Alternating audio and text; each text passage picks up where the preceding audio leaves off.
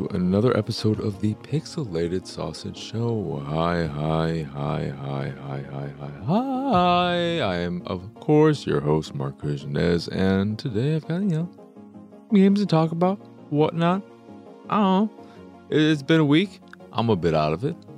I don't know where I am. I don't know who I am. But we're going to have a good time. We're going to have a good time.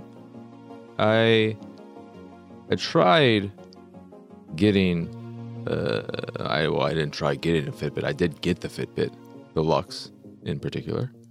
But I figured, you know, I could probably use something like this to monitor my heart and other things because I've been feeling real iffy for a while now, and I just thought, hey, it could be beneficial health wise for me to have something like this. But uh, I got it in, and immediately thought, woo, this feels nice and easy to forget is on my wrist because of its slim design. I like this. And number two, I went poo poo. Uh, no. Uh, the second impression I had was okay, now it's time to set up a new Fitbit account because I deleted my old one. Oh, the site's down. Can't do anything. All right. Great first start.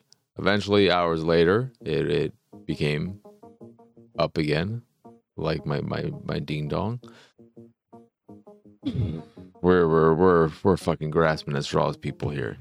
But when I was finally able to use the device for a little bit, I immediately was frustrated with how unresponsive the screen is.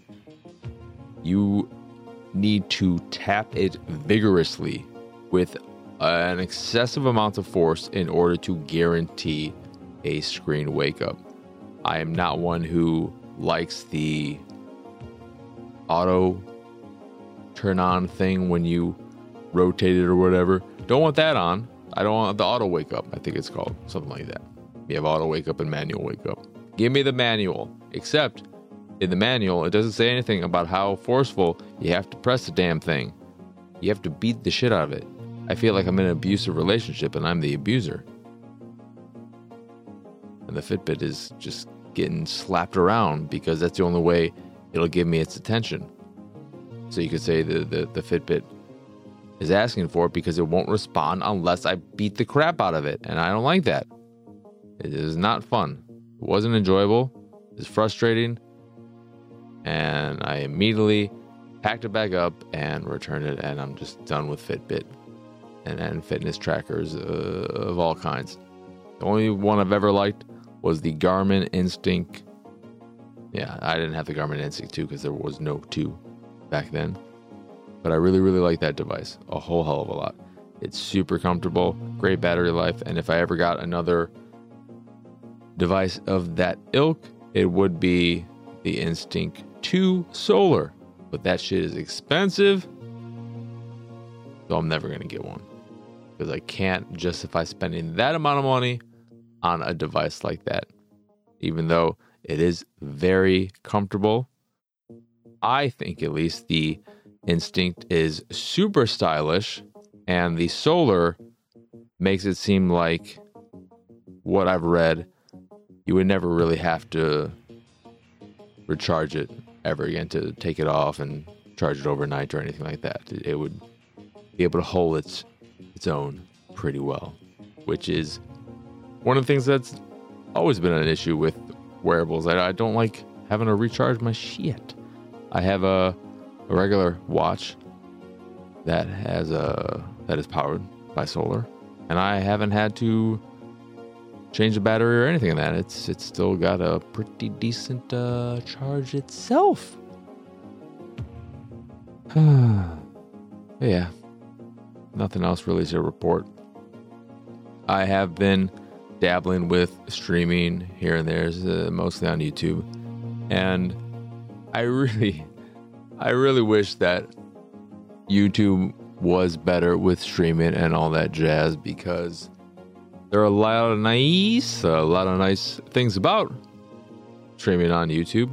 The fact that everyone, regardless of size, regardless of affiliate,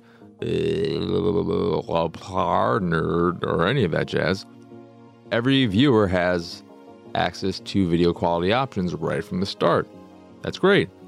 Two, you're not forced to shove ads down viewers' faces if you want to. For instance, on Twitch, become uh, an affiliate or a partner. And why would you want to do that? One, you get, if you're a partner, you always get the video quality options on Twitch. If you're an affiliate, you're higher up the food chain than just the normies. But you also have access to various user engagement type of functionalities and channel points and stuff that can encourage viewer interactions and even them just sticking around. But then they are forced to deal with ads if they don't sub to you or aren't a turbo member. So it's a, a thing you should only do not the second you're able to, because you only need to have 50 followers and average three concurrent viewers during your streams in order to apply. And it's not really applying, it's just the minimum things you need, and you will get uh, affiliate status because it doesn't really matter to Twitch. I think those minimums are way too low because no one who has that low of numbers should even consider it because becoming an affiliate, while it feels nice, it allows you to get subs and potentially make a little bit of money you are going to hurt your growth potential by having to use ads. It's not something you can opt out of. So a lot of people will be shown ads when they first pop into your stream. And if you're a nobody, why are they going to stick around? They're going to wait and sit through 30 seconds of ads just to see if they maybe like this person they've never heard of who only has 50 followers and has two people watching them right now, three people watching them right now. Why do it? And so that's frustrating on Twitch. But back to YouTube, another thing that's uh, no like I, I like having those options. I like being able to make it a more pleasant experience and a more accessible experience for the viewer. However, I think there are more disconnects I experience while streaming to YouTube than to Twitch. And then it seems like it is way easier for a viewer to unknowingly fall behind in a stream, or either the uh, stream itself to gradually lag over time so that they're not, or so that the the delay or whatever you want to call it is larger and larger. Because I, I noticed that when I streamed to YouTube, the chat interactions, the delay between them asking something or responding to something I say, etc., it grows more and more, seemingly because their delay is growing more and more. And it could just be that they are unknowingly not watching it live anymore, or it could just be that on the back end of YouTube's servers and everything, that the delay, while I set it to ultra low latency, it does grow gradually over time. I'm, I'm not sure. And of course, the discoverability on YouTube is dog shit. It is horrible. Finding live streams for even people who are known. If you want to find a Dr. Disrespect live stream, for instance, you already have to be a follower basically to know he's doing it. If you want to find that organically, good luck. Good luck finding any streams organically. The only way to really kind of, but even even if you search for something, there aren't it's just it's a fucking annoying mess. I think if they really wanted to take a stab at getting a good chunk of the market, they could. But there doesn't seem to be that desire having a few streamers, a few big time streamers moving to YouTube doesn't do anything to make your platform anything. It, it's just okay. These big these big people now streaming on your platform, and they already have the audiences that will garner the viewership. And yeah, bit bit disappointing. I wish Twitch wasn't just the default choice that yeah, like it, they all suck in terms of just trying to build an audience. Twitch would seemingly be better, even though I think when you Google it and look up posts and YouTube videos, of course, YouTube is, uh, people would say that if you're new, if you're jumping into it now, YouTube is the way to go. But in my experience, they both equally suck, and I, I wouldn't be able to say which is better in terms of discoverability. However, I'd probably say I, I have experienced more random people showing up in Twitch versus YouTube. The quality of the randoms,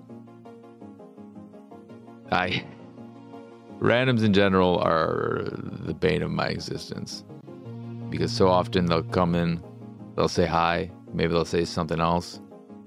I'll respond, think maybe we'll have a discourse, maybe we'll have a little conversation. This this should be good. I will win them over and turn them into a follower, but they've already left. Just like what? So the one thing that YouTube doesn't have that Twitch does have is people following you, and I think it's just because they get some weird kick out of seeing. Hopefully, if they had this set up, the notification that says, "Oh, you you've you follow this person," and potentially the streamer saying, Thank you.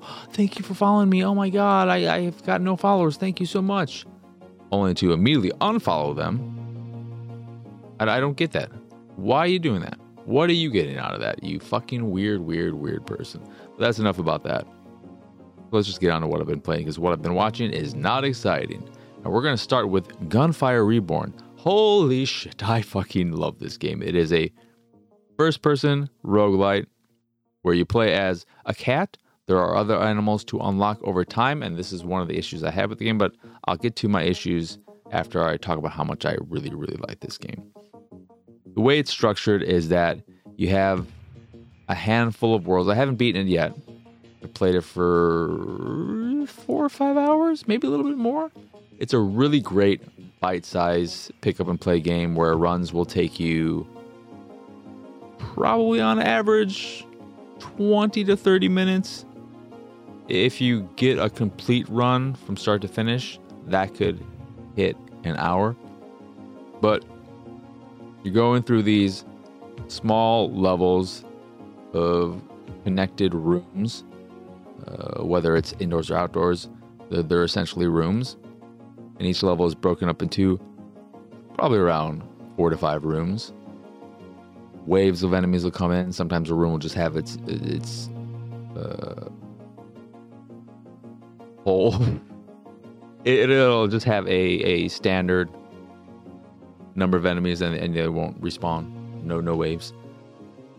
But you go around, you kill the enemies, get some coins, get some currency that you use for improving your base stats that work across all of the classes, all of the characters that you can play as, or character specific upgrades, which are limited to four per character. So it, it's mainly you building your overall stats for all your characters.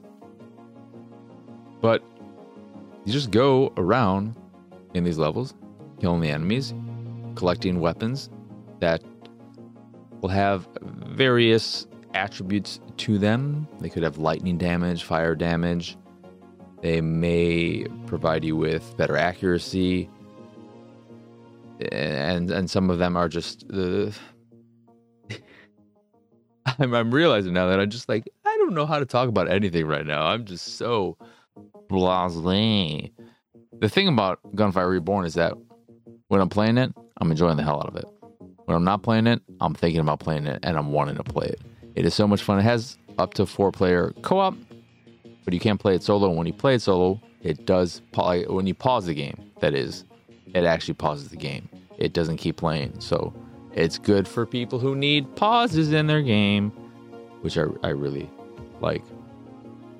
But the thing that makes the game work at its core is that as a shooter, it feels really, really good. The controls are super tight and really satisfying.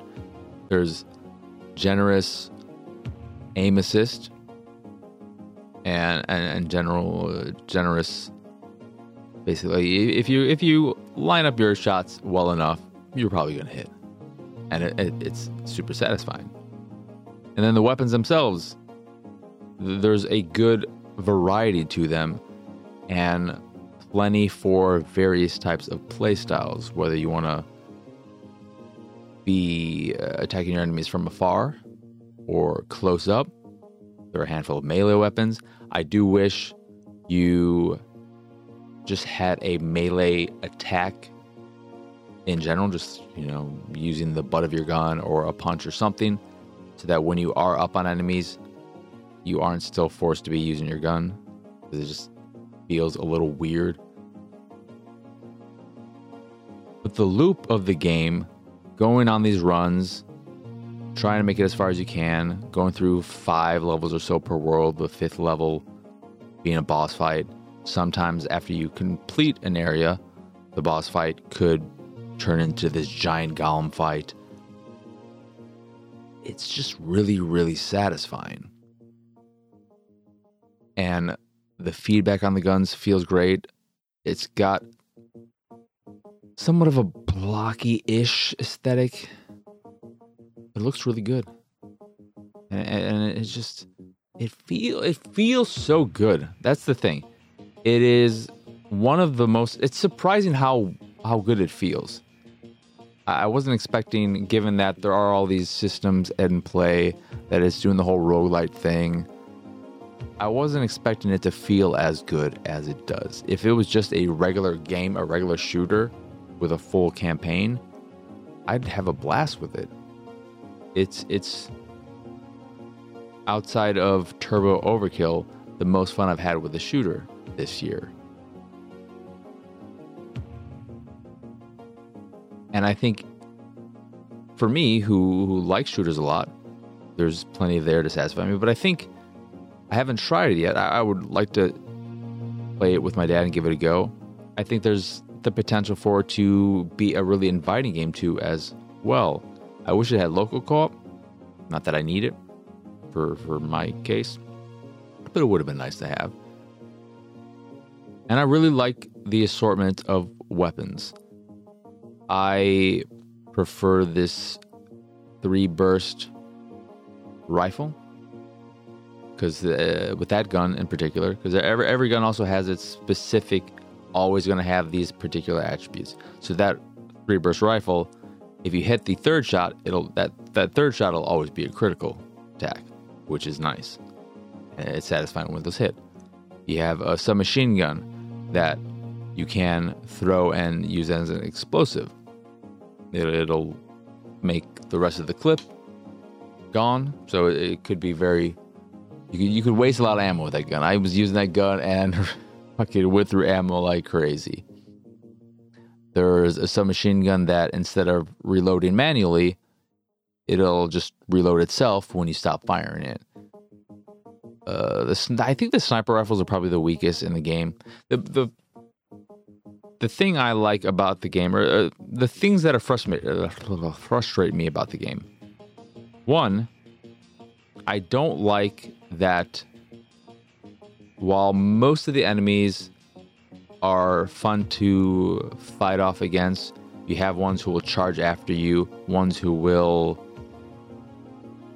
throw grenades at you, uh, shoot you from a distance.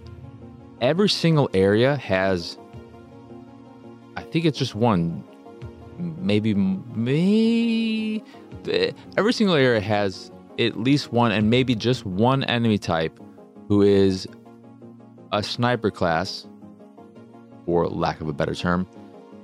And while their ability to shoot you from a distance,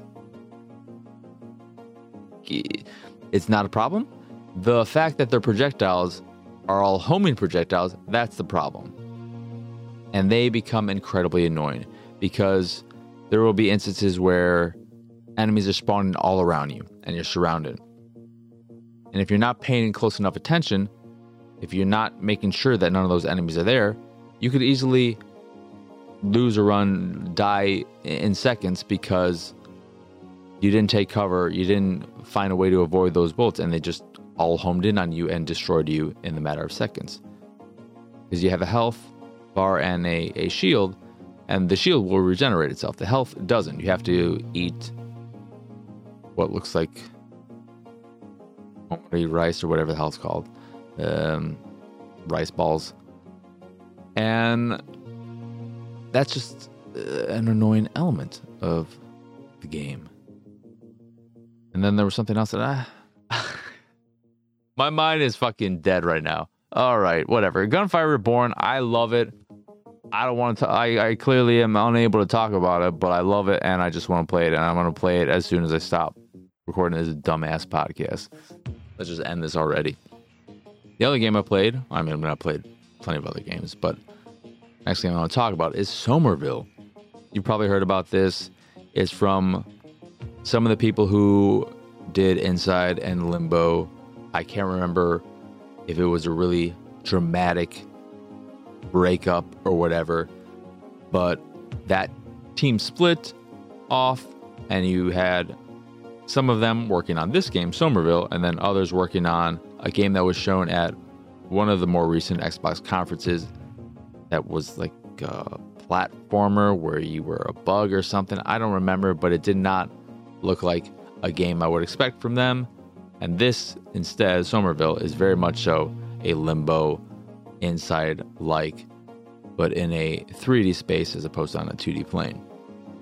The setup of the game is you're the small family living uh, uh, in a rural area.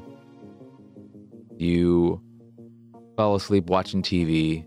You first take control of the kid, little baby, little toddler, who walks all fan. I fucking he walks super fucking weird. I did not like that. But you explore your your home, getting a grasp of how things work, because there's no real tutorial in the game. It's kind of just throwing you in the deep end and expecting you to figure things out on your own. It's pretty simple. There aren't a lot of mechanics to it, but there there is an obtuse aspect to everything. It looks great. I love the aesthetic. It looks really really good. The setup of the story is an alien invasion, very War of the Worlds esque. And they start invading the world. And it's happening around your ranch and seemingly to your knowledge all across the country. Uh, you then take control after a little bit of the opening bit with the kid. You're taking as the invasion starts happening. You take control of the father, who is a tall, skinny man with a beard and very, very hipster like. But I thought it looked pretty cool and you you go around your home trying to escape, getting some uh, supplies and whatnot. But of course, doesn't go according to plan, and you get knocked out, and so your family leaves. And presumably, the story is you trying to find your family. I, I played about an hour of it, maybe a little bit more and the thing is, I don't like it. That's the thing. I didn't really have many technical issues. I did play it after it got its most recent patch, so I don't know what that fixed. I know it fixed some audio issues, but I don't know if it fixed. People have talked about some performance issues that I did not feel like I experienced playing on the Xbox Series X. However, in terms of gameplay design, the puzzles are all super simple so far. They don't require a lot of thought, just uh, a hair amount of tedium.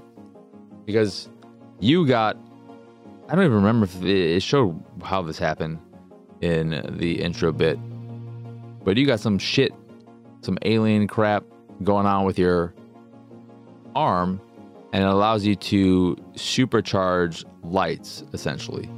And you use this to destroy this alien substance, which is very symbiotic but more blocky in nature. And it's a really cool effect. It looks really, really cool. But every puzzle just involves okay, find a light source and a power source and turn the light on or do this and get this alien shit, this alien goop out of your fucking way. And that's all you have to do. There are these alien balls that are sometimes there, and they are drawn to the alien goop. So maybe they're not aliens. I don't know. But they'll, they'll clean up the goop when they see it. They're just, oh my God, I gotta fucking clean this shit up. So in some cases, you'll have to use goop to lure them to another area so that they'll clean up other bits of goop. But it's just about going around fucking shining light on goop for at least the first hour. What I don't like about the game, the, there are a few instances where you have to avoid big bright lights of the big ships because if they catch you, they'll. What is it called? What is it called? Tractor beam you? They'll beam you up, Scotty. What I don't like about the game is that it is so slowly paced. Literally, in that you have no control over how fast your character moves.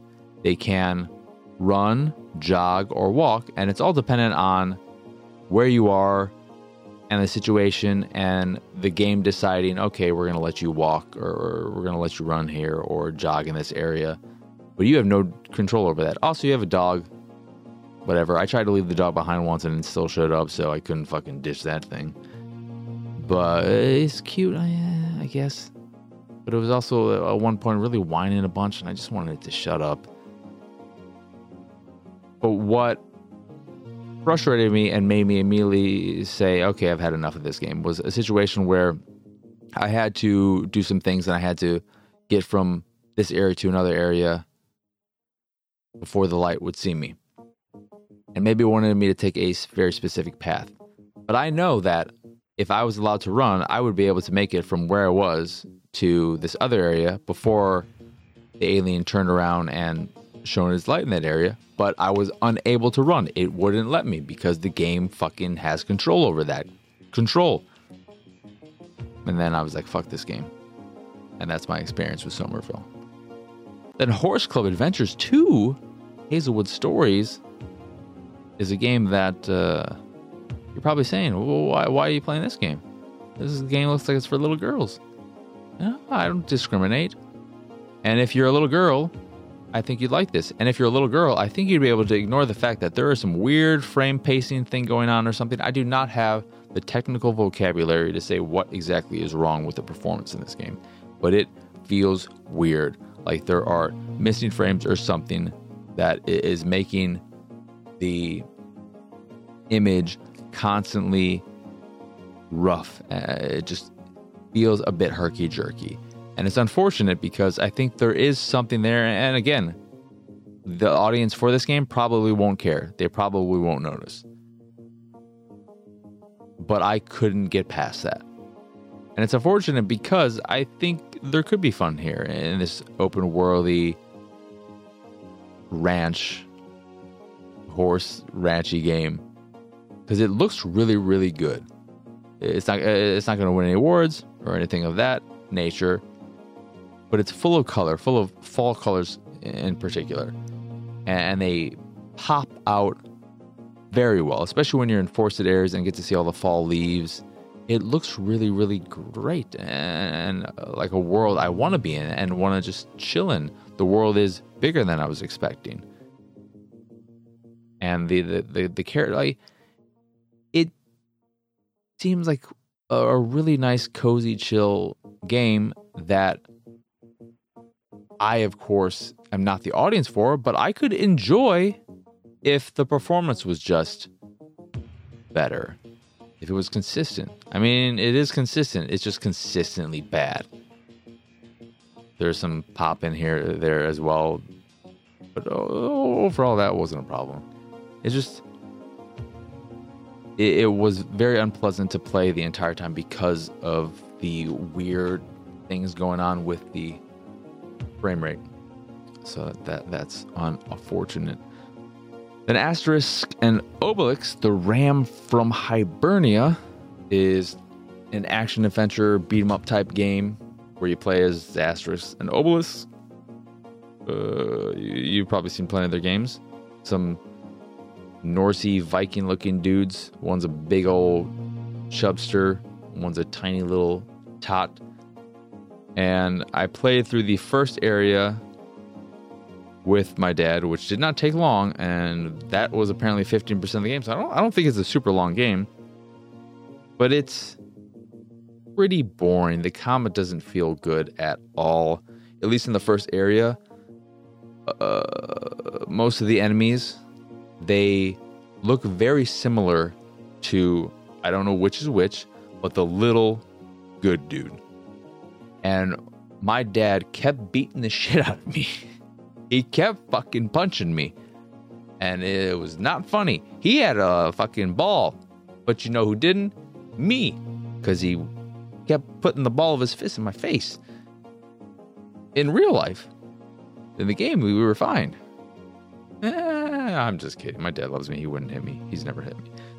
But um, the gameplay is just going around and punching fools.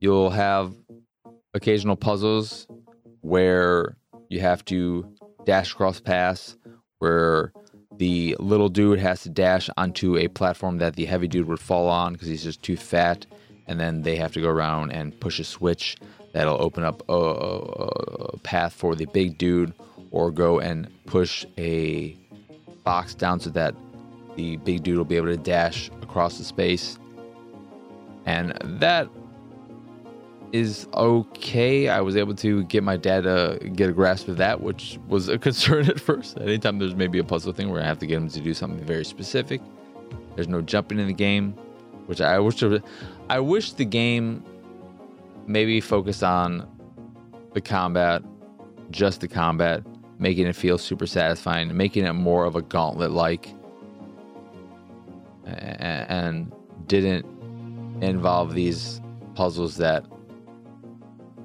aren't satisfying. They just kill the pacing because every time you have to do one, you're just like, oh god.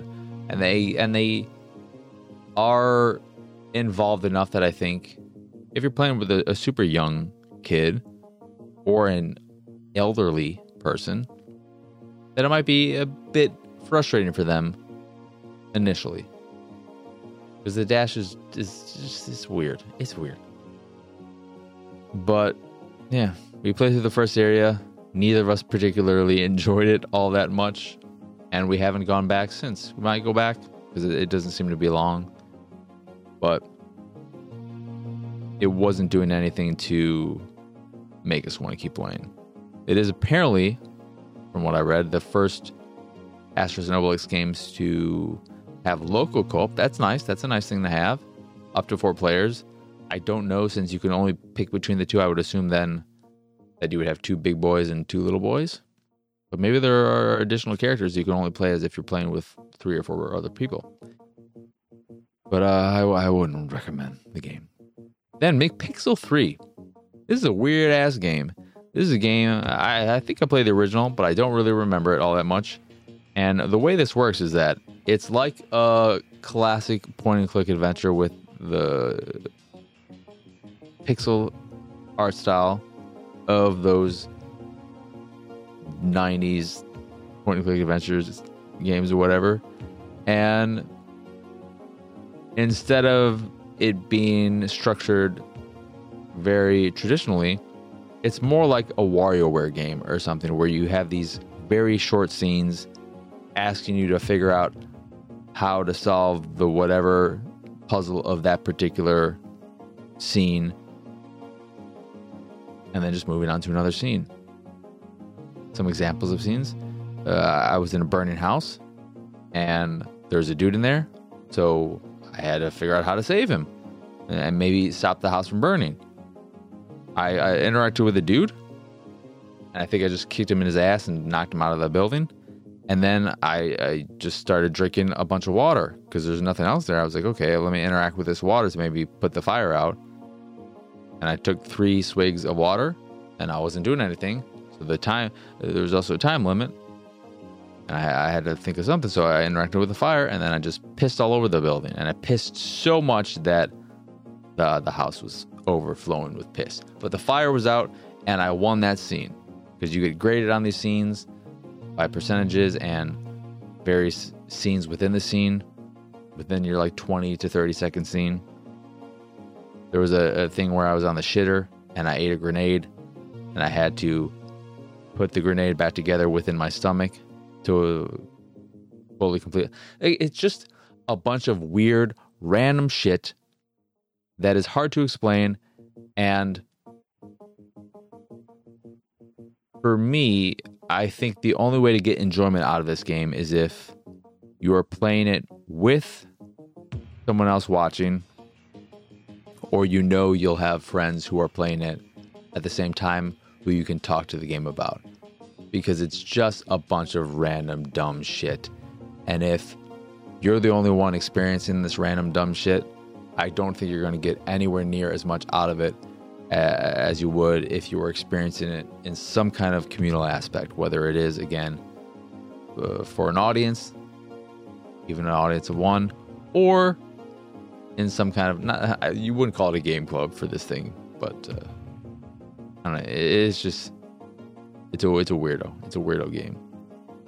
Then the other highlight, other than Gunfire Reborn from this week, is Atari 50, the anniversary celebration. You've probably heard people talking about this already. This is the absolute best collection of games I've ever seen in terms of presenting you with a history behind everything, a timetable, a narrative type structure in that it's this sort of interactive documentary. I think that's even how they put it, where you can just go to the game library and play games directly. You don't have to deal with the, the, the history side of things if you don't want to. But if you choose to follow the the main mode, the the the history mode, the documentary mode, uh, whatever they call it or you want to call it. It'll take you on this journey across timeline, broken into five specific chapters of key moments in Atari's life. And as you're going across the timeline, you'll get promotional flyers, interviews, archive footage, game information, and you'll be able to play these games as you're learning more about them, stories about the development of them, behind the scenes things, etc. And it's a great way of learning about the history of this specific company. And I think anyone with a passing interest in history would just eat this up because it's so well done. And on top of that, there are so many games in here that it's kind of mind blowing. And I don't I don't know if any of the Atari collections in the past have had or have gone up to Jaguar. But you have Jaguar games in there, you have arcade games. And in addition to all the classic versions of the games, there are also 10 or so reimagined versions, which are fun. You have one for Breakout, which is the only one I, did play. But those are games that you could justify selling for five bucks on their own. For what you're getting for $40, it's an incredible package. I am sure in some of the Atari collections in the past, there are games there that aren't included here. But in many ways, ignoring that, this just feels like it it makes every single collection that's come out prior obsolete. I want this treatment done for every like this is such a great bit of preservation in a way that I I I, adore it. I I think it is such a a good package. And yeah, even like your mileage will vary with the games. I really like a lot of the old arcade games, and I like having those there. So being able to play Asteroids, getting to play Missile Command, that's good, and not this recharge bullshit was fantastic. It's just, it's great. It's great. It's fucking fantastic. Check it out. Then the last two games I want to talk about Super Chicken Jumper. This is an endless runner that has a really strong opening, cutscene, whatever, bit of story where you're this chicken and the president, who's an anime little girl, is telling you, oh, these things, they fucking come in here and they, they're doing shit. And there's good music, decent humor, and I was ready for it. I didn't know it was an endless runner. Then I'm thrown into the first level, and you got to jump over barrels. You got to get the timing very perfect, or you will hit. Like whenever there are two barrels, you better get that timing right, or you're gonna hit uh, knock one out and have to restart the level. But the game ratchets up the difficulty so fast that I was struggling with the second level, where you get this power up, you get one that turns you into a giant dude. You can just barrel over the barrels then the second one is a negative power up, which turns you into some freaking fading in, fading out, flickering chicken that you just have to kind of basically see where you are in the world, but you're invisible so, for most of the time. And, and then there are instances where the way, because while it is level based, you know, you're going from level to level level, the levels are randomly generated, so they're never the same. And the level could just randomly generate into a, an impossible situation where a bird is flying that you have to avoid while you you're have to avoid jumping over this barrel. And there, there's no way you would be able to jump over the barrel and avoid the bird. Like you're going to hit one of them and you're just fucked for that particular run. Of course these are short levels so if you if you die you just restart it again it just was horrible i hated playing it it's the worst don't play Super Chicken Jumper. It's not even good if you want some easy achievements. The last game I played is finding the Soul Orb, which is a first person adventure game with a story that I don't. It's what a this is a janky ass game. The opening bit, I'm on this boat and I'm flying. Uh, I'm not flying. I'm uh, floating towards shore, and I want to get out of the boat. So I walk over and I think I'm going to walk onto the dock, but instead I just fall into the water. And when I fall in the water, there's no change, there's no filter that's going on. I'm just, it seems like I'm underneath the geometry in a way I shouldn't be. And I'm just looking around, like, okay. And then I'm trying to climb back up to get on the dock and it won't let me. So then I guess I have to go walk over here to that shoreline. I get it on shore eventually. And then there are all these freaking little gold plates or whatever on the ground. You step on them, the screen gets like a, a little mask on it. You get a bit of text, a bit of story that's telling you about all this crap that's going on. You're like, eh, okay, whatever. I don't. This is weird. And you just keep walking. You keep walking. Eventually, you get a crossbow. And then there are gargoyles, gargoyles in all these areas that if you shoot them, they stop flapping their wings and you get achievements but you'll also be fighting against these werewolf looking folks who are dumb as shit. I never had any of them aggro against me, and I just stayed far back. Takes two shots to kill them, and the animation is always the same, and you don't even have to hit them. It is very weird and loose with its hit detection. It just it runs a bit poorly.